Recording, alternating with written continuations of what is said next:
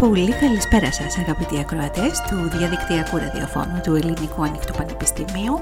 Σήμερα η εκπομπή Small Paraisos που παρουσιάζει και επιμελείται η Γεωργία Φαντουλάκη σας καλωσορίζει με ένα πολύ αγαπητό τραγούδι από την δεκαετία των ογδόντα.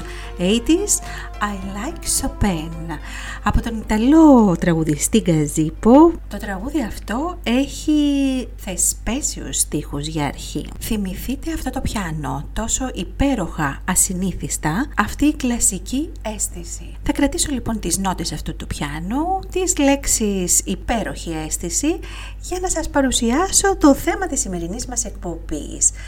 Σήμερα λοιπόν έχουμε τη χαρά να φιλοξενούμε σε μια πολύ ενδιαφέρουσα συνέντευξη την πρόεδρο της οργάνωσης «Διαβάζω για τους άλλους», κυρία Αργυρώ Σπυριδάκη.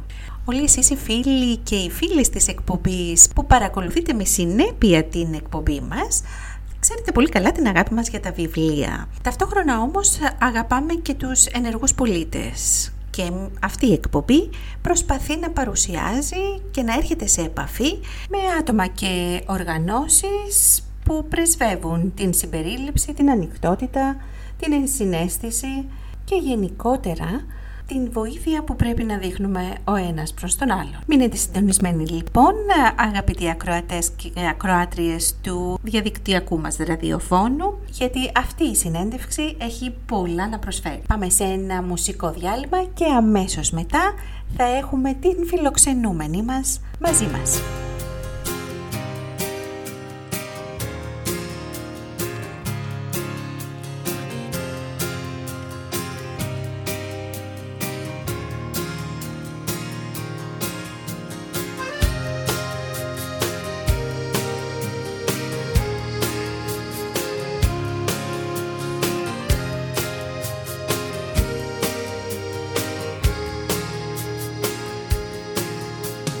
Thank you.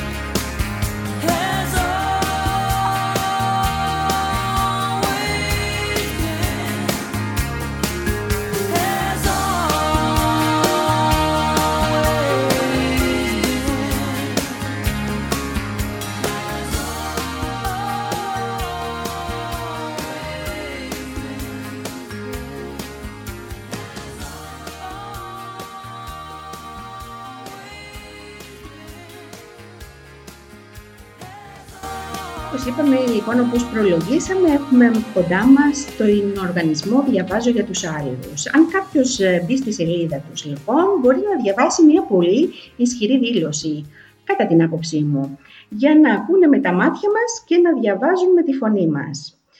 Λοιπόν, τι είναι αυτό το «Διαβάζω για τους άλλους»?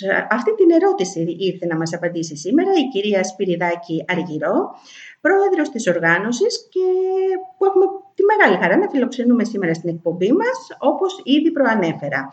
Καλό απόγευμα, κυρία Σπυριδάκη. Καλό σας απόγευμα. Ε, σας ευχαριστώ πάρα πολύ για την ευκαιρία να μιλήσουμε έτσι, ε, και να συζητήσουμε για μια ακόμα φορά για το «Διαβάζω για τους άλλους». Ε, τι είναι λοιπόν, ε, κοιτάξτε, το «Διαβάζω για τους άλλους» είναι ακριβώς αυτό που λέει το όνομά του. Είναι λοιπόν ε, ένας οργανισμός που απαρτίζεται από πολλούς εθελοντές που διαβάζουν για τους άλλους. Ε, για τους άλλους που δεν μπορούν να διαβάσουν μόνοι τους, ε, γιατί είναι άνθρωποι που δεν βλέπουν, έχουν προβλήματα όρασης, μερική, ολική απώλεια, για τους άλλους που δεν μπορούν να κρατήσουν ένα βιβλίο στα χέρια τους λόγω κάποιας αναπηρίας. Ε, για τους άλλους που είναι μόνοι τους και απομονωμένοι στα σπίτια τους και ε, χρειάζονται συντροφιά, και αυτό το, το κάνουν οι εθελοντές μας διαβάζοντάς τους. Ε, για τους άλλους που, είναι, σε, που διαμένουν σε μονάδες φροντίδας ηλικιωμένων και δεν έχουν την ίδια πρόσβαση με όλους εμάς τους υπόλοιπους στα βιβλία. Ε, για τους άλλους που μπορεί να είναι αναλφάβητοι σε μονάδες κράτησης. Ε, για τους άλλους που μπορεί να είναι άρρωστοι στα νοσοκομεία, και όλο αυτό το «για τους άλλους» τελικά δεν τελειώνει ποτέ, όπως καταλαβαίνετε. Τελικά είμαστε εμείς. Τελικά οι άλλοι είμαστε εμείς, τώρα ή στο μέλλον, ξέρετε. Πολλές φορές έχω πει ότι εγώ στρώνω τα γεράματά μου. Ωραία, έτσι είναι, γιατί πρέπει να βλέπουμε, νομίζω, τον εαυτό μας μέσα στην κοινωνία. Τι μπορεί να... Ό, όλο αυτό το σύνολο των ατόμων που είπατε, είμαστε εμείς, αυτή η κοινωνία είναι, δεν είναι κάτι διαφορετικό. Λοιπόν, οπότε ας ξεκινήσουμε με το πρώτο μας ερώτημα, που είναι πότε λοιπόν και πώς ξεκίνησε αυτή η ιδέα να δημιουργήσετε τον οργανισμό σας? Αφού έχουμε ραδιοφωνικό χρόνο, θα σας τα πω αναλυτικά. Το Νοέμβριο λοιπόν του δύο χιλιάδες δεκατέσσερα ήμουν σε ένα έτσι καφέ με τον φίλο μου τον Θοδωρή τον Τζάτσο, ο οποίος είναι κινητής ε, τυφλός, ε, και συζητάγαμε περί λογοτεχνίας, μέσα σε όλα τα υπόλοιπα που συζητάγαμε, και συζητάγαμε για τον Jonathan Coe. Του πρότεινα λοιπόν, του λέω: «Έχεις διαβάσει?» «Ναι», μου λέει, «έχω διαβάσει αυτά και αυτά». Του λέω: «Ωραία, μα δεν έχεις διαβάσει το σπίτι του ύπνου?» Και μου λέει: «Ξέρεις τι, θα ήθελα, θα ήθελα πολύ να το διαβάσω, αλλά δεν υπάρχει στην ακουστική βιβλιοθήκη των μη βλεπόντων». Και εγώ έμεινα. Ξέρετε, κοκάλα. Μου λέει: «Θα μου το διαβάσεις?» Και εννοείται, του λέω: «Εννοείται, θα το διαβάσω και τα λοιπά. Το έχω σπίτι και τα λοιπά». Η πρώτη κουβέντα σταμάτησε εκεί. Μετά γύρισα σπίτι μου, κατέβασα τον βιβλίο από τη βιβλιοθήκη μου, έβλεπα πόσες σελίδες είναι, υπολόγισα πόσο χρόνο θα χρειαστεί να το διαβάσω. Μάλιστα τον πήρα τηλέφωνο και του λέω: «Ρε, εσύ, για να έχει ένα νόημα όλο αυτό, μήπως», λέω, «να πάμε ένα τριήμερο στο Αγκίστρι, να ράξουμε και να στο διαβάσω όλο εκεί? Γιατί αλλιώς πώς, να το διαβάζω από το τηλέφωνο μία-μία ώρα κάθε μέρα, και άμα εσύ θες να δεις το παρακάτω, ας πούμε, πώς θα γίνει αυτό?» Και μου λέει: «Ναι, δεν έχω πρόβλημα». Οπότε, ωραία, μέχρι εκεί το κλείνουμε. Και μετά ήμουν πάλι εγώ σπίτι μου και σκεφτόμουν. Ε, και λέω: «Οκ, okay, αν είναι όλο αυτό να το κάνω, δηλαδή να το διαβάσω μία φορά για τον Θοδωρή, γιατί τότε να μην το διαβάσω, να το ηχογραφήσω και να είναι προσβάσιμο και από άλλους ανθρώπους που δεν βλέπουν τώρα ή στο μέλλον?» Και έτσι γεννιούνται οι ιδέες. Και με λίγο θυμό, να σας πω την αλήθεια, γεννιούνται οι ιδέες, γιατί με το background όλου αυτού του, της συζήτησης και του πήγαινε έλα με τον Θοδωρή πώς θα γίνει, τέλος πάντων, ε, ήταν ότι εγώ μέσα μου είχα θυμώσει. Ε, είχα θυμώσει πρώτα με τον εαυτό μου, γιατί μέχρι τότε νόμιζα ότι όλα τα βιβλία που παράγονται σε έντυπη μορφή, ε, αυτοματοποιημένα, με, μέσα από κρατικές διαδικασίες, παράγονται και σε braille για τους ανθρώπους που δεν βλέπουν. Δηλαδή, αλήθεια, δεν μπορούσα καν να το διανοηθώ. Δεν πήγαινε το μυαλό μου, δεν είχα τόσο μεγάλη φαντασία ότι δεν συμβαίνει αυτό, έτσι. Το θεωρούσα ότι είναι... Ε, κομμάτι της ε, ισότητας, της, των ίσων ευκαιριών που δίνει ένα δημοκρατικό κράτος του σήμερα, έτσι, στον δυτικό κόσμο. Okay. Το είχα έτσι ακριβώς πλάσει εγώ. Ε, οπότε είχα θυμώσει πρώτα με τον εαυτό μου που, είχα, που, που δεν το είχα συνειδητοποιήσει όλο αυτό το έλλειμμα, Ε, και έπειτα είχα φυσικά κάποιο θυμό και απέναντι στο κοινωνικό σύστημα, ε, την αδικία ουσιαστικά του να μην δίνεις τις ίσες ευκαιρίες, γιατί ξέρετε, ένα βιβλίο δεν είναι μόνο ένα βιβλίο αυτό καθεαυτό, δεν είναι τριακόσιες πενήντα σελίδες και δεν είναι αυτό που γράφει μέσα που μας αρέσει ή δεν μας αρέσει. Είναι στην πραγματικότητα ένα όχημα κάθε βιβλίο ε, για κάποια ταξίδια που μπορούν να κάνουν κάποιοι άνθρωποι, Ε, για κάποιες γνώσεις που μπορούν να πάρουν και αυτές οι γνώσεις να τους, να τους ε, οδηγήσουν ε, σε μια δουλειά, σε μια εργασία, σε ένα μέλλον επαγγελματικό και οικονομικό κατ' επέκταση ε, που εμείς έχουμε οι βλέποντες την ευκαιρία να το ακολουθήσουμε, αυτό το μέλλον, να το επιλέξουμε αν θέλουμε. Ε, και είναι και άλλα πράγματα. Είναι ένα βιβλίο, είναι η προσωπικότητα, δηλαδή είναι η προσωπικότητα που κτίζεις και το πώς διαπλάθεσαι μέσα από ένα βιβλίο, το οποίο αυτό μπορεί να σου φέρει τον έρωτα της ζωής σου ή τους φίλους της ζωής σου. Έτσι. Οπότε οι άνθρωποι που στερούνται τις ισότιμες πρόσβασης στα βιβλία δεν στερούνται μόνο τριακόσιες πενήντα σελίδες. Στερούνται ε, τη ισότιμη δυνατότητα σε φιλίες, ε, στον έρωτα, στις κοινωνικές σχέσεις, στην επαγγελματική αποκατάσταση και στην οικονομική τους αποκατάσταση. Συμφωνώ απόλυτα, γιατί είναι ακριβώς αυτό που λέμε μερικές φορές και θα ακουστεί πολύ κλασικό και πολύ τυπικούρα, να πούμε την αλήθεια, ότι ε, είναι η επιλογή του να ανοίξουν ένα παράθυρο σε οποιοδήποτε, σε οποιαδήποτε πλευρά του κόσμου θέλουν οι ίδιοι. Ακριβώς, και αυτή η δυνατότητα θα έπρεπε να υπάρχει. Και ας μην την εκμεταλλεύεται ποτέ κανείς, αλλά θα έπρεπε να υπάρχει. Ακόμα και αν δεν την εκμεταλλεύεται ποτέ ίσως κανείς. Πολύ ωραία λοιπόν. Ε, οπότε, ε, ας ξεκινήσουμε με το πώς δραστηριοποιείται ο οργανισμός, τα μέλη του ε, και φυσικά ε, θα φτάσουμε στο κομμάτι που είναι το όραμα του οργανισμού. Λοιπόν, ε, σε συνέχεια λοιπόν αυτού που έλεγα πριν, Ε, ναι, τελικά ο οργανισμός δημιουργήθηκε τον Ιανουάριο του δύο χιλιάδες δεκαπέντε, οπότε είμαστε τώρα πόσα χρόνια μπροστά. Τον Ιανουάριο του δύο χιλιάδες δεκαπέντε έγινε η πρώτη συνάντηση εθελοντών, το διαβάζω για τους άλλους, ε, η οποία έγινε λίγο εξαναγκαστικά. Γιατί όταν εγώ το ζήτησα με τον Θοδωρή, αποφάσισα να κάνω όλο αυτό, σκέφτηκα να ηχογραφήσω το βιβλίο, ανέβασα την ιδέα μου στο Facebook, ονομάζοντας το διαβάζω για τους άλλους, έτσι απλοϊκά, γιατί αυτό ήταν. Και, στην πραγματικότητα άρχισε πάρα πολλοί κόσμος να επικοινωνεί μαζί μου, τηλεφωνικά και μέσω Messenger, και δεν ήξερα τι να τον κάνω όλο αυτόν τον κόσμο. Και έπρεπε με κάποιο τρόπο να τον μαζέψω κάπου, να τα πω μαζεμένα, γιατί όλη μέρα μίλαγα μόνο γι' αυτό. Οπότε, εβδομάδες αυτό, έτσι. Ναι, το καταλαβαίνω. Ε, οπότε, τους μάζεψα σε ένα καφέ, τότε στο Μύρτιλο Καφέ, που ήταν τότε στο Νέο Ηράκλειο, Ε, και συμβολικά στο Μύρτιλο Καφέ. Μη σας τα πολυλογώ, τότε στην πρώτη συνάντηση νέων εθελοντών ήταν σαράντα πέντε άγνωστοι σε μένα άνθρωποι. Okay. Σήμερα, πόσα χρόνια, έξι χρόνια σήμερα. έξι χρόνια μετά. Ναι, είμαστε, έχουν περάσει μάλλον πάνω από πέντε χιλιάδες πεντακόσια άτομα από το διαβάζω για τους άλλους. Ε, οπότε όλοι αυτοί είναι μέλη του οργανισμού και πολλοί από αυτούς, όχι όλοι τελικά, ε, έχουν καταλήξει και μας έχουν βοηθήσει εθελοντικά και σε οργανωτικές θέσεις, πάρα πολύ, πάρα πολύ, και είμαι τεράστια, από πολύ, πολύ ευγνώμων, τεράστια ευγνωμοσύνη για τους ανθρώπους που έρχονται ε, και κάνουν οργανωτικά πράγματα που διαβάζω. Θα σας μιλήσω λίγο παραπάνω για αυτό, γιατί αισθάνομαι ναι, τεράστια. Ναι, ναι, βεβαίως, γιατί η, ο εθελοντισμός είναι ένα πολύ σημαντικό κομμάτι. Αλλά και πέραν από αυτούς που είναι στο οργανωτικό κομμάτι του οργανισμού, είναι και όλοι αυτοί που έχουν περάσει και έχουν συνδράμει για την υλοποίηση αυτών που έχουμε σκεφτεί. Δηλαδή, των δράσεων, δηλαδή ε, αυτά που κάνουν, ηχογραφούμε βιβλία για μη βλέποντες. Ε, τα βιβλία είναι είτε λογοτεχνικά, είτε φοιτικά, είτε παραμύθια, είτε πανεπιστημιακά συγγράμματα. Ε, οπότε, ναι, υπάρχουν εθελοντές που έρχονται, περνάνε όλη τη διαδικασία αξιολόγησης φωνής, εκπαίδευσης, τις αναμονές και μετά μπαίνουν στο στούντιο ώρες ατελείωτες, όχι συνεχόμενες, μην τρομάξετε, ε, γιατί κάθε φορά. Το κάθε έτσι, ραντεβού για ηχογράφηση είναι δύο ώρο, max. Ε, αλλά για να ολοκληρωθεί ένα βιβλίο, γιατί κάνουμε ένα, μία φωνή κάνει ένα βιβλίο, στην πραγματικότητα, ε, χρειάζονται πολλές ε, επισκέψεις στο στούντιό μας. Πόσες περίπου ε, χρειάζεται για ένα βιβλίο? Κοιτάξτε, θα το πω λίγο έτσι με ένα μέσο όρο, γιατί είναι διαφορετικός ο μέσος όρος στα παραμύθια ή στα επιστημονικά ή στα λογοτεχνικά. Αλλά ένας μέσος όρος είναι ότι είναι ηχογραφή ένας εθελοντής αναγνώσει οκτώ σελίδες ε, την ώρα. Ε, να πούμε δέκα χοντρικά για να κάνουμε έτσι τον υπολογισμό. Ε, οπότε δέκα σελίδες την ώρα, οπότε στην αδείο λογογραφεί είκοσι σελίδες, στην καλύτερη περίπτωση. Οπότε ένα βιβλίο διακοσίων σελίδων ε, θέλει άρα δέκα επισκέψεις. Όσον αφορά το κομμάτι της ηχογράφησης, ο εθελοντής έχει την ευχέρεια να, να έρχεται στον χρόνο και τις μέρες που μπορεί, αρκεί να υπάρχει μια περιοδικότητα τουλάχιστον μία φορά την εβδομάδα.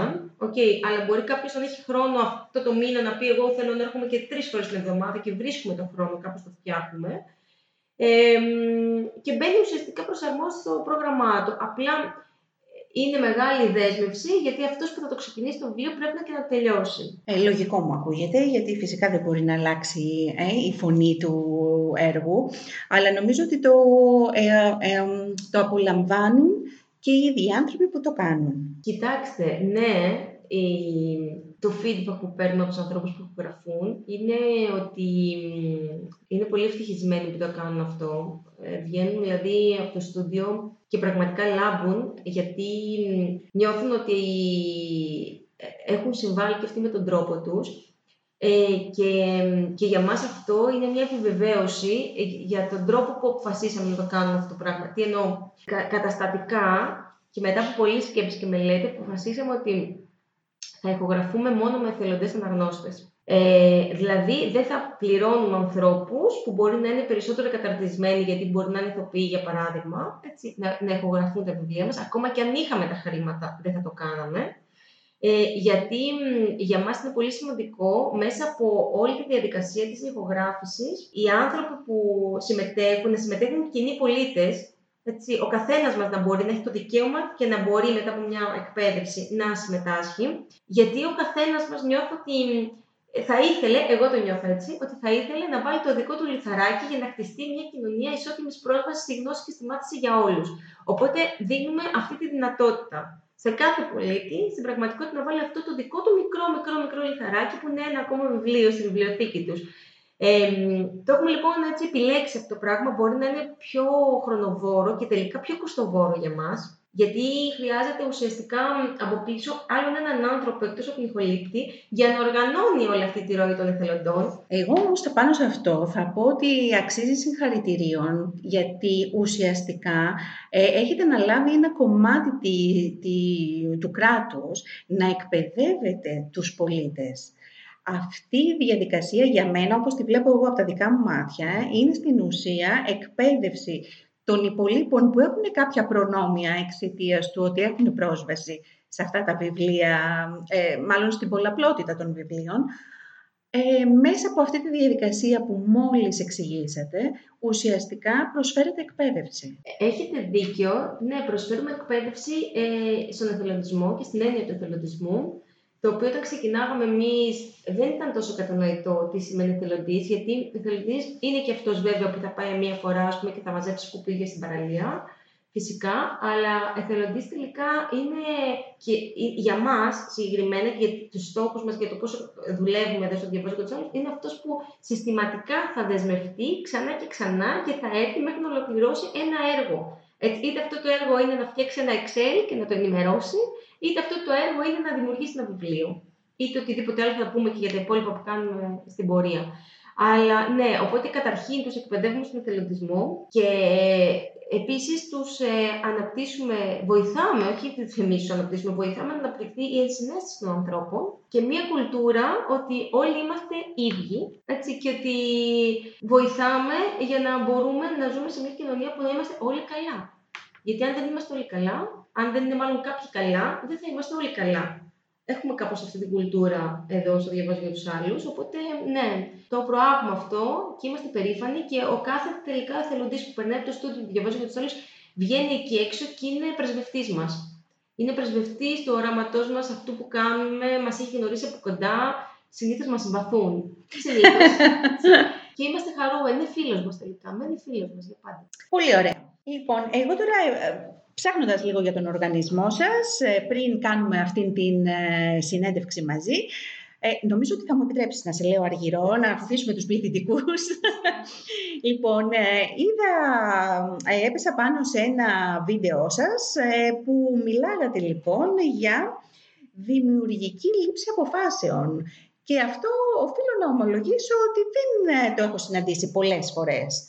Ε, είναι, θεωρώ, κατά τη γνώμη μου, κάτι που λείπει από πολλούς οργανισμούς στην ελληνική κοινωνία. Δεν μιλάω για άλλες χώρες.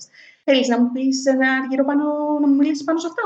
Δημοκρατική λήψη αποφάσεων. Ναι, ε, ναι, όντως. Είναι επίσης κάτι που καταστατικά έχουμε επιλέξει να, να κάνουμε. Γιατί, γιατί, πώς έχει προκύψει και γιατί. Έχει προκύψει γιατί ε, ο οργανισμός τα τρία πρώτα χρόνια της ζωής του δεν είχε κανένα εργαζόμενο. Οπότε ε, όσοι εργάζονταν ήταν εθελοντές, όλοι, όλοι, εκατό τοις εκατό. Οπότε, ε, επειδή πάντα είχαμε και πολλούς τομείς δράσης που έπρεπε να αναπτυχθούν ταυτόχρονα, αναγκαστή, όχι αναγκαστήκαμε, το είχαμε οργανώσει ως εξής. Όλοι αυτοί που ήταν υπεύθυνοι κάποιων ομάδων, δηλαδή να επιτηρούν κάποιες άλλες ομάδες εθελοντών, αυτούς που εμείς ονομάζουμε οργανωτικούς υπεύθυνους του οργανισμού, δεν ξέρω αν είναι και λόγιο, σε επίπεδο business, αλλά εμείς το ξέρουμε. Όλοι λοιπόν αυτούς, ε, όλοι αυτοί λοιπόν απαρτίζαν την, ομάδα, την οργανωτική ομάδα που διαβάζω για τους άλλους. Και ε, αυτοί μαζί με το ΔΣ του οργανισμού, ε, το Διοικητικό Συμβούλιο, ακόμα και σήμερα, και μαζί με τους εργαζομένους σήμερα, γιατί σήμερα ευτυχώς έχουμε και κάποιους εργαζόμενους, ε, κάνουμε μία διοικητική συνάντηση μία φορά το μήνα, σταθερά, και συναποφασίζουμε για το πού πάει ο οργανισμός παρακάτω. Συναποφασίζουμε και όσον αφορά καθημερινά πράγματα που πρέπει να λυθούν, δηλαδή από ομάδα σε ομάδα, ότι ξέρεις εγώ που έχω αυτή την ομάδα, Ε, το κομμάτι των ηλικιωμένων, έχω αυτά τα θέματα, μπορείς να βοηθήσεις εσύ ή μπορούμε με την ομάδα επικοινωνία να το προβάλλουμε έτσι ή αλλιώς. Είναι και τέτοια θέματα και τέτοιες αιτήσεις πιο καθημερινές, αλλά συναποφασίζουμε και γενικότερα. Τι θα κάνουμε τώρα που έχουμε COVID, πώς μπορούμε να μετασχηματίσουμε τις δράσεις μας, ποιος μπορεί να βοηθήσει έτσι. Ε, χρειαζόμαστε χρηματοδότηση για αυτό το κομμάτι. Έχουμε κάποιες γνωριμίες για να μπορέσουμε αυτό να το ε, ανοίξουμε και να το ψάξουμε και, να, και τα λοιπά και τα λοιπά. Ε, συμφωνείτε να δημιουργήσουμε και αυτή τη δράση? Αν ναι, ποιος μπορεί να βάλει πλάτη για να το πάμε μπροστά? Αν δεν συμφωνούμε, είμαστε ok. Αλλά είμαστε ok όλοι εδώ, όλοι δεν συμφωνούμε. Έτσι. Ε, ή έχει τύχει άτομα από την ομάδα να έρθουν και να πούν, γιατί εντάξει ο καθένας έχει κάπως και το ρόλο του, έτσι. Έχουν έρθει και έχουν πει θέλουμε να κάνουμε αυτό. Και το άτομο που είναι υπεύθυνο, που συνήθως είμαι εγώ στο κομμάτι της βιωσιμότητας και της εξέβρεσης ε, εκπόρων, έτσι, είμαι εγώ που λέω, οκ, okay, παιδιά, αυτή την περίοδο δεν, δεν σύμφωνα με το πρόγραμμα και τα πλάνα που έχουμε συναποφασίσει, δεν βγαίνει. Έτσι, αλλά μπορούμε να το κάνουμε αυτή την περίοδο ή αν έχω βοήθεια από έναν αυτές τις ώρες, αυτές τις μέρες κτλ. Θα μπορούσαμε να το τρέξουμε. Είναι κάποιος που έρχεται μαζί μου. Αυτό το έχουμε κάνει για τον εξής λόγο. Γιατί πιστεύουμε ότι όταν ζητάμε τόσες ώρες εθελοντικής απασχόλησης από κάποιον, πρέπει αυτός ο άνθρωπος να έχει και λόγο και φωνή και να έχει και τη δικαίωμα διαφωνίας ε, και όχι απλά να λειτουργεί ε, σαν πιόνι μέσα σε μια οργάνωση ότι κάνει αυτό γιατί εμείς το αποφασίσαμε σαν ΔΣ και δεν μας νοιάζει αν εσύ μπορείς ή δεν μπορείς. Γιατί όταν συναποφασίζουμε όλοι, ο καθένας λαμβάνει υπόψη και το δικό του χρόνο. Έτσι. Οπότε ε, ε, ο κυριότερος λόγος είναι αυτός. Και ο δεύτερος μεγαλύτερος λόγος είναι γιατί πιστεύουμε ότι κάποιοι άνθρωποι, τέλος πάντων, ότι όλοι οι άνθρωποι, αν μπορούσαμε να δεσμευτούμε και να μπούμε σε όλο αυτό το. Το, το κομμάτι του συναποφασίζω για κάτι, γινόμαστε πιο υπεύθυνοι. Πάρα πολύ σωστά. Ε, και γι' αυτό και έκανα αυτή την ερώτηση.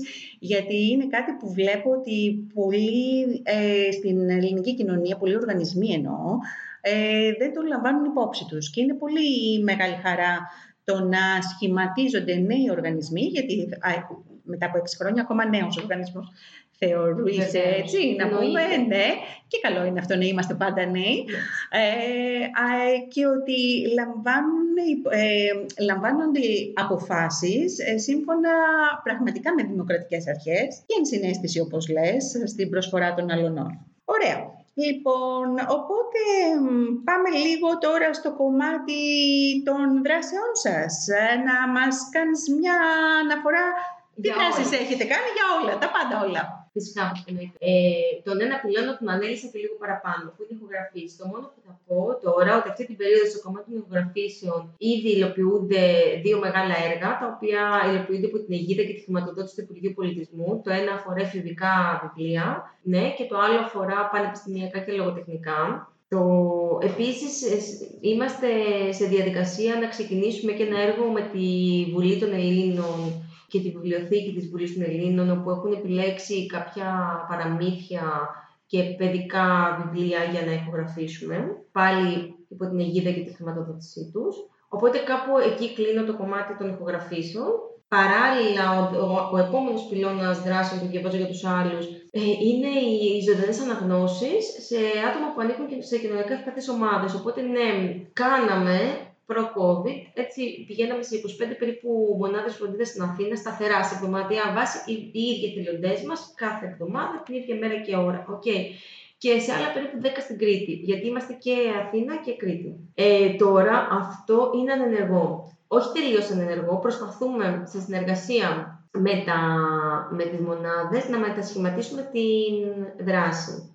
Και προσπαθούμε, δηλαδή να την κάνουμε ψηφιακή όλη. Και προσπαθούμε ταυτόχρονα ε, με τα ιδρύματα, όπου ε, καταθέτουμε προτάσεις χρηματοδότησης, να βρούμε τη χρηματοδότηση για να ε, υπάρξει η μισθοδοσία ενός project manager που θα μπορέσει να το αναλάβει εξ ολοκλήρου και να μπορέσει να το προχωρήσει με τις μονάδες φροντίδας λίγο πιο συστηματικά. Okay, γιατί οι μονάδες φροντίδας ε, χρειάζονται και εξοπλισμό, δεν έχουν, χρειάζονται έναν άνθρωπο να πηγαίνει από εκεί στην αρχή, ίσως να τους δείχνει κάποια πράγματα. Χρειάζεται λίγο οργάνωση, την οποία ε, δεν μπορούμε να την κάνουμε ε, εμείς έτσι πως την... Δηλαδή ήταν τελείως διαφορετικό το πώς είχαμε στήσει τη δράση, έτσι. Και δεν έχουμε κάποιο project manager που να τρέχει αυτή τη στιγμή, θα τον βρούμε όμως, για να καταφέρουμε να τα μετασχηματίσουμε όλα αυτά και να μπορέσουμε να το... Όλα, δηλαδή όλες τις συνεργασίες σε ψηφιακές και να μπορέσουμε να το πούμε και ακόμα παραπέρα. Γιατί είδαμε ε, ότι γίνεται, το έχουμε τρέξει πιλωτικά από την αρχή σχεδόν του κορονοϊού, της πανδημίας, οπότε γίνεται. Είδαμε ότι επιτέλους, μέσα από, αφού γίνεται ψηφιακά, μπορούμε ίσως να καλύψουμε και μονάδες που είναι και εκτός Αττικής και εκτός Κρήτης. Που αυτό είναι, είναι το πιο σημαντικό, ναι. Όχι, όχι το πιο σημαντικό, αλλά είναι πολύ σημαντικό. Είναι πολύ σημαντικό γιατί είχαμε, έχουμε πάρα πολλά αιτήματα από Χίο, από Σύρο, από Θεσσαλονίκη, από Ιωάννινα ε, και από άλλες περιοχές, από Ρόδο. Έχουμε πολλά αιτήματα να κάνουμε τέτοια πράγματα και εκεί, ε, από Βόλο, έτσι. Τα οποία δεν μπορούσαμε να τα καλύψουμε τόσο καιρό. Τουλάχιστον ε, το κομμάτι των ε, αναγνώσεων σε ηλικιωμένους ε, μέχρι ένα αρκετά καλό βαθμό θα μπορούσε να γίνει όλο ψηφιακά. Έτσι, και θα μπορούσε να πάει σχεδόν σε όλη την Ελλάδα. Και σε ομαδικό επίπεδο και σε ατομικό επίπεδο. Σε ανθρώπους που είναι μόνοι τους σε χωριά, ας πούμε. Θα καταφέρουμε να βρούμε τη χρηματοδότηση για να μπορέσουμε ή τους ανθρώπους για να μπορέσουμε να το τρέξουμε και αυτό. Πολύ είναι, ωραία, είναι πολύ ωραία ιδέα. Είναι στα πλάνα μας μέχρι να επιτρέψουν οι συνθήκες να ξαναβούμε ξανά στις μονάδες φροντίδας μέσα, όπως μπαίναν παλιά οι εθελοντές μας και διαβάζαν στους ε, ανθρώπους τρίτης ηλικίας, οι γιαγιάδες και στους παππούδες μας. Ε, αυτό λοιπόν είναι το δεύτερο, ο δεύτερος πυλώνας. Και ο τρίτος πυλώνας δράσεών μας είναι το κομμάτι της ευαισθητοποίησης. Το κομμάτι της ευαισθητοποίησης είναι έμεσα και το κομμάτι του ηχογραφείου κάθε πολίτης. Είναι όμως ότι δημιουργούμε και συνθήκες προσομοίωσης ηχογράφησης στην πραγματικότητα σε εταιρείες, εργαζόμενους σε εταιρείες, που ακόμα και τώρα, την περίοδο του COVID, εμ, μπορούν να έρθουν να ηχογραφήσουν με ραντεβού οι εργαζόμενοι τους, μετά από εκπαίδευση που τους κάνουν διαδικτυακά ε, και να προσφέρουν με αυτόν τον τρόπο. Δεν παράγουν οι εταιρείες ένα ολόκληρο βιβλίο, όχι, γιατί δεν είναι αυτή η λογική. Έτσι. Η λογική είναι να δουν πώς είναι, να ευαισθητοποιηθούν, να, δουν, ε, να γίνει μια συζήτηση και να ξεκινήσει μια συζήτηση μέσα σε μια μεγάλη εταιρεία για το τελικά αυτό που είναι αυτονόητο για μας δεν είναι για όλους. Αυτό αναπτύσσει και την ενσυναίσθηση ανάμεσα στους συναδέλφους, ξέρετε. Γιατί φυσικά η κατάσταση που είμαι εγώ σήμερα δεν είναι η ίδια με τον συνάδελφό μου που κάθεται απέναντι. Και πολύ δυσκολευόμαστε να μπούμε στα παπούτσια του άλλου. Ναι, οπότε ναι, μέσα από όλη αυτή τη διαδικασία ε, μπαίνουν, αυτό κάνουν οι άνθρωποι. Έτσι μπαίνουν μέσα στα παπούτσια του άλλου για να καταφέρουν να προσφέρουν από καρδιάς. Οπότε ναι, έχουμε φτιάξει, έχουμε δημιουργήσει αυτή τη δράση ευαισθητοποίησης που είναι προσομοίωση ηχογραφήσεων ε, για εργαζόμενους σε εταιρείες και για ε, σχολεία. Με τα σχολεία γίνεται διαφορετικά, δεν έρχονται τα παιδιά στο στούντιό μας. Κάπως εμείς στείλουμε ένα μικρό στούντιο έτσι εκεί και το κάνουμε εκεί για τους ίδιους λόγους. Και από εκεί πέρα, κατά περιόδους ε, και αναλόγως τι χρήματα υπάρχουν, έτσι δημιουργούμε και άλλες δράσεις. Δηλαδή πριν από μερικά χρόνια είχαμε, κάνει, είχαμε μείνει πέντε μέρες στο Ζάππειο, είχαμε στήσει εκεί εξοπλισμό, στο Ζάππειο Μέγαρο, και είχαμε καλούσαμε κόσμο να έρθει να ηχογραφήσει, ήμασταν από το πρωί μέχρι το βράδυ για πέντε μέρες, ο κάθε πολίτης να έρθει να ηχογραφήσει μία-δύο σελίδες για να δει πώς είναι, να το εμπειρευτεί. Mm-hmm. Οπότε εκεί ανοίγαμε το κομμάτι της ευαισθητοποίησης στο ευρύτερο κοινό και οπότε μπορούμε το κάνουμε και αυτό, να σας πω την αλήθεια. Επίσης τώρα, επειδή το διαβάζω για τους άλλους, ναι, έχει να κάνει με την τυφλότητα, με τους μη βλέποντες, έχει να κάνει με τους ανθρώπους που δεν έχουν ισότιμη πρόσβαση στα βιβλία, ναι, αλλά έχει να κάνει και με την αποδοχή, με την συναίσθηση, έχει να κάνει με τη συμπερίληψη, με το ότι δημιουργούμε μια συμπεριληπτική κοινωνία. Οπότε σε αυτό το πλαίσιο, αυτή την περίοδο, υλοποιούμε και ένα ακόμα έργο το οποίο αφορά ε, τη δημιουργία κάποιων βίντεο και, κα, και καταληκτικά ενός πολύ μικρού ερασιτεχνικού ντοκιμαντέρ, γιατί δεν είναι ο τομέας μας προφανώς το ντοκιμαντέρ, ερασιτεχνικού ντοκιμαντέρ, στο οποίο θα καταγράφονται οι προφορικές αφηγήσεις και ιστορίες παιδιών και Ελληνόπουλων και Προσφυγόπουλων που ζουν όλα στο κέντρο. Ε, θα είναι πέντε παιδιά τα οποία θα μιλάνε για το πώς το βιώνουν, το να παίξουν στη γειτονιά, το να έχουν συμμαθητές έτσι που. Ε, Το, το τι τρώω, το από πού έχω έρθει, το πώς ζω με, τα, με, με, τα, με τους συναθητές μου, που δεν είναι όλοι Έλληνες σαν και εμένα, και πώς το βιώνουν όλα αυτά τα παιδιά. Ε, ελπίζουμε ότι το αποτέλεσμα, γιατί ποτέ δεν ξέρεις το αποτέλεσμα ενός τέτοιου project, έτσι, ελπίζουμε ότι το αποτέλεσμα θα είναι προς τη δημιουργία συναίσθησης και συμπερίληψης και να κατανοήσουμε όλοι Ε, ότι τελικά μπορούμε όλοι μαζί να ζούμε το ίδιο καλά, όλοι μαζί. Έτσι. Καλά και αγαπημένοι και ευτυχισμένοι. Οπότε, ναι. Πολύ ωραίες και πολύ αξιέπαινες όλες οι δράσεις ε, του οργανισμού. Ε, οπότε τώρα βρισκόμαστε στο σημείο που έχουν ηχογραφηθεί τα βιβλία. Ε, να μας πεις λιγάκι, Αργυρώ, πώς διατίθονται τα βιβλία αυτά. Ε, μπαίνουν σε πλατφόρμες. Ε, όπως ανέφερα και στον πρόλογο της εκπομπής μου, είχα ξανααναφερθεί στον οργανισμό σας όταν έψαχνα εγώ τρόπους ε, που κάποιος μπορεί να απολαύσει ένα βιβλίο. Πες μας λοιπόν εσύ περισσότερα πάνω στην, στο πώς γίνεται. Ε, ναι, ε, να είναι ξεκάθαρο αυτό. Ό,τι βιβλίο παράγουμε ε, το καταθέτουμε σε δύο πλατφόρμες. Στην Αμελήπ, ε, η Αμελήπ έχει κυρίως πανεπιστημιακά συγγράμματα και λογοτεχνικά, αλλά κυρίως πανεπιστημιακά. Είναι λογική συνέπεια, γιατί έχει δημιουργηθεί στην πραγματικότητα από το Πάντιο Πανεπιστήμιο σε συνεργασία με την Εθνική Βιβλιοθήκη και άλλες ακαδημαϊκές βιβλιοθήκες από την Ελλάδα. Και τα λογοτεχνικά βιβλία πάνε κυρίως στον Όμηρο, ε, ο οποίος είναι μια άλλη πλατφόρμα ε, που έχει δημιουργηθεί από τον Πανελλήνιο Σύνδεσμο Τυφλών, και στις δύο πλατφόρμες δεν έχει πρόσβαση στο ευρύ κοινό. Ναι, αυτό. Όντως, δεν το περίμενα να νόμιζα ότι θα είδες αυτό που λέμε ότι άλλα νομίζουμε, άλλα πιστεύουμε. Ε, περίμενα ότι το εύρος διαθεσιμότητας των βιβλίων είναι μεγαλύτερο. Ε, για πες μας πάνω σε αυτό και τι θα μπορούσε να γίνει, γιατί σίγουρα υπάρχουν και άνθρωποι που μπορεί να μην έχουν ε, αυτές ακριβώς τις ανάγκες που έχουν κάποιοι άλλοι, αλλά που θα ενδιαφέρονταν να ακούσουν βιβλία. Κοιτάξτε, ε, εμείς καταρχήν είμαστε, είμαστε ένας οργανισμός πιστοποιημένος από τον Οργανισμό Πνευματικής Ιδιοκτησίας για την παραγωγή και διάθεση ακουστικών βιβλίων για άτομα τυφλά και διποανάπηρα. Ωραία, οπότε να το πούμε. Ε, το πλαίσιο του νόμου δεν μας επιτρέπει να δημιουργήσουμε βιβλία και να τα έχουμε ελεύθερα για το ευρύ κοινό. Γιατί τον, ο νόμος και η νομοθεσία η οποία ακολουθούμε και η οποία μας δεσμεύει αφορά ακριβώς την παραγωγή υλικού για μη βλέποντες. Και γι' αυτό καταθέτουμε τα βιβλία σε τις δύο αυτές πλατφόρμες, για τις οποίες, ε, κάποιος, για να, στις οποίες για να πιστοποιηθεί κάποιος και να έχει πρόσβαση, ε, πρέπει να έχει τα αντίστοιχα δικαιολογητικά. Δεν δίνουμε εμείς πρόσβαση, δίνουν κατευθείαν οι ίδιες πλατφόρμες. Okay, αυτό είναι ένα κομμάτι. Τώρα, εγώ από όταν είχα ξεκινήσει το διαβάζω για τους άλλους, που ήμασταν βέβαια πολύ μικροί και είχαμε τότε ξεκινήσει να συζητάμε με τους εκδότες και να ζητάμε βιβλία και να έχουμε, προσπαθήσαμε, προσπαθήσαμε πάντα να, να χτίσουμε μια συνεργασία με το κομμάτι των εκδοτών στην Ελλάδα. Πιστεύουμε ότι συνεργατικά καταφέρουμε πολύ πιο πολλά. Πολλά πιο πολλά. Ε, οπότε, από τότε εγώ τους έλεγα ότι το κοινό στην Ελλάδα θα ήθελε πιθανόν να ακούει και βιβλία.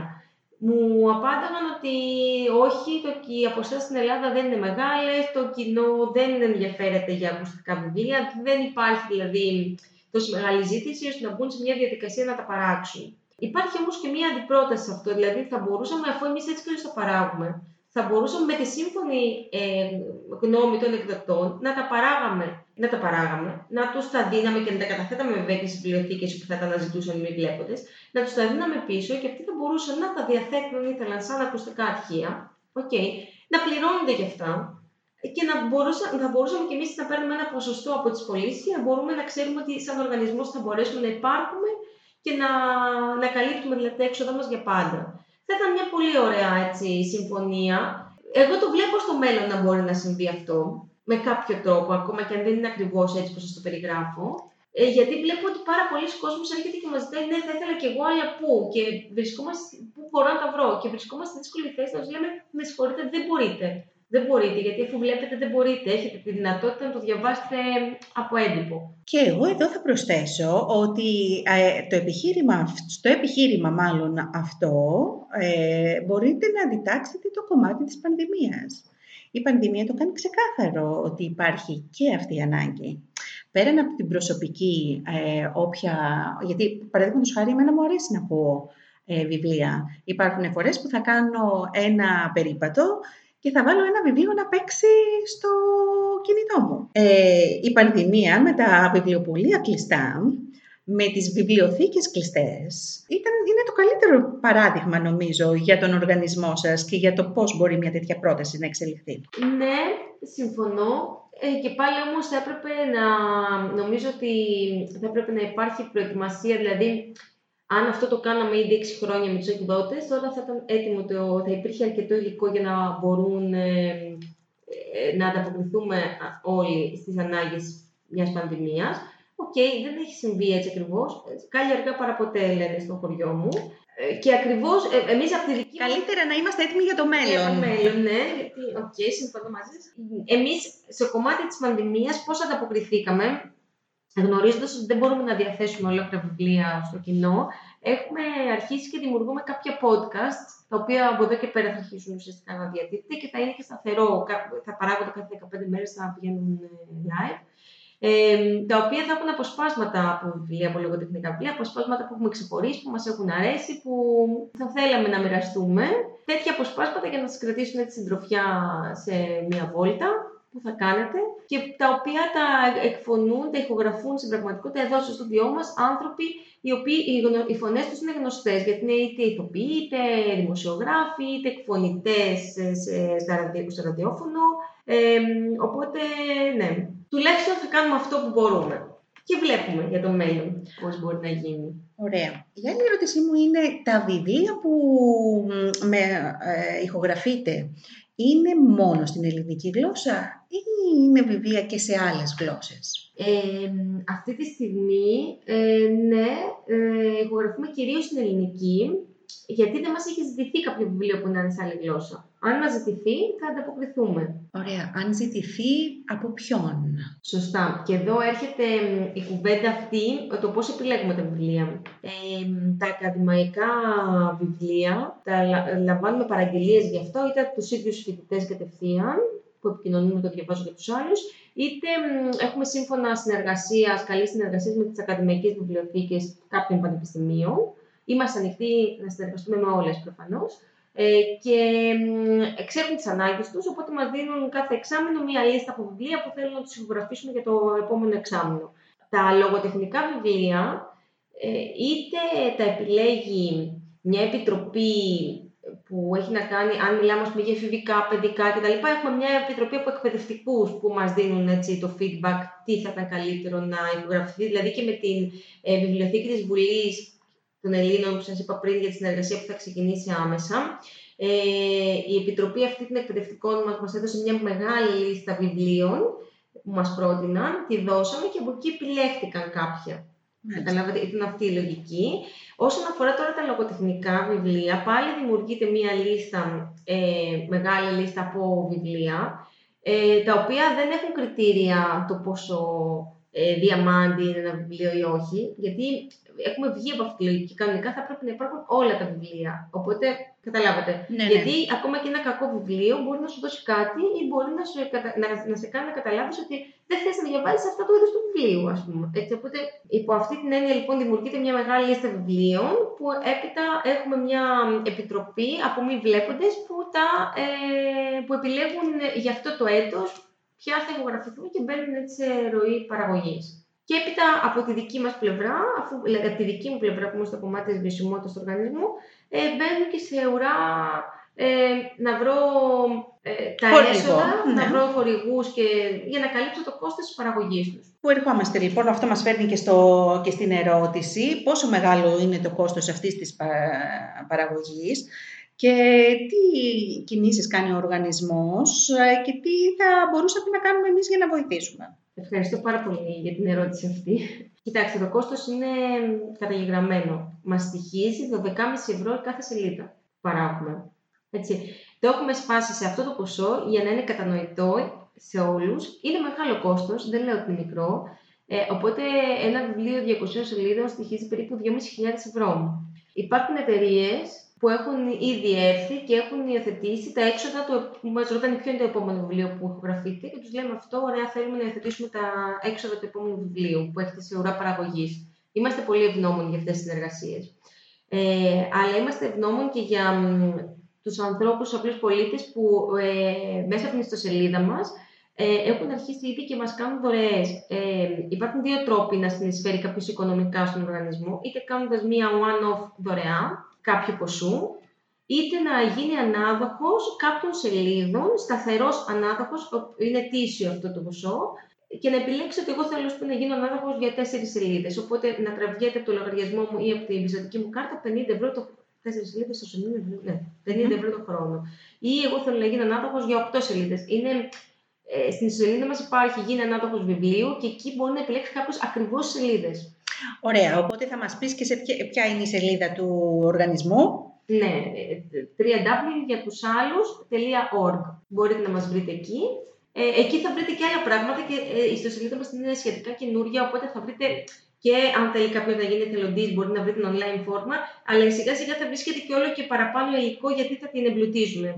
Ωραία. Νομίζω ότι όλοι οι ακροατές του Ελληνικού Ανοιχτού Πανεπιστημίου, που εδώ να σε ρωτήσω κιόλας, το βιβλιοθήκη του Ελληνικού Ανοιχτού Πανεπιστημίου έχει σύμβαση μαζί σας? Όχι, δεν έχουμε. Δεν έχουμε υπογράψει ένα memorandum of understanding και δεν έχουμε κάποια διαδικασία βρει για να παράγουμε κάποια βιβλία σταθερά για σας. Πολύ ευχαριστώ να το κάνουμε. Απλά θυμάμαι, σίγουρα έχει πέσει το μάτι μου ότι έχουμε παράξει ένα ή δύο βιβλία για εσάς, μετά από παραγγελία έτοιμα φοιτητή.